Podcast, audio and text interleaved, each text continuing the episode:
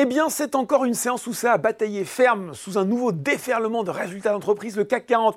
Bon, il avait clairement pris un mauvais départ, mais deux événements ont marqué la tendance à la mi-journée. D'une part, la BCE, qui sans réelle surprise a laissé ses taux inchangés, et beaucoup d'observateurs semblent désormais d'ailleurs parier qu'il n'y aura plus de nouvelles hausses en zone euro. De l'autre, on a pris connaissance de la croissance américaine au troisième trimestre en première lecture, plus 4,9%, c'est bien mieux qu'attendu, et ça confirme l'insolente santé de l'économie US, de quoi euh, donner la migraine hein, à la fête sur la politique monétaire à venir. Finalement, le CAC 40, il flanche, mais pas tant que ça, clôturant à moins 0,38%, mais les 6889 points et près de 3,3 milliards d'euros échangés. C'est rouge aussi à Wall Street à 17h45, moins 0,4 pour le Dow Jones et moins 1,3% pour le Nasdaq. Aujourd'hui, c'est Meta Platform qui est sanctionné, moins 4,3%, avec pourtant des résultats trimestriels meilleurs qu'attendus, mais des perspectives 2024 jugées sans doute trop prudentes par les investisseurs. Alphabet, pour sa part, continue de reculer à moins 1,9%. On regarde les valeurs en hausse quand même à Paris sur le CAC 40, rebond technique assez logique pour Worldline, plus 13,1% après la terrible punition d'hier. Nexity prend lui sa revanche, plus 11,2%, vendu avant même d'avoir publié ses trimestriels.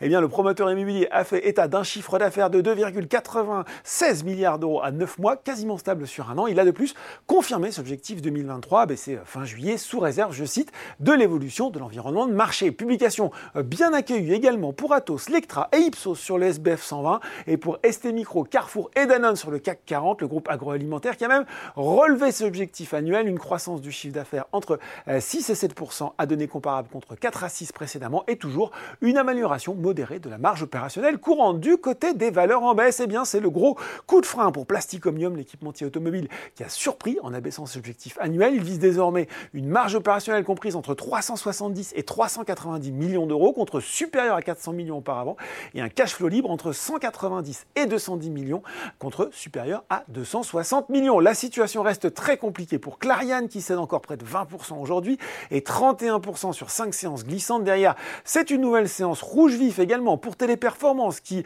recule désormais de 16% sur un mois en repli également sur le CAC 40. BNP Paribas qui a dévoilé un bénéfice net en repli de 4% à 2,6 milliards d'euros en ligne avec les attentes. Jeffries et UBS soulignent les performances euh, décevantes de la banque de détail en France et en Italie. Et puis les valeurs du luxe à nouveau en difficulté, à l'image de Kering, mais aussi de Hermès. Voilà, c'est tout pour ce soir. En attendant, n'oubliez pas, tout le reste de l'actu éco et finance est sur Boursorama.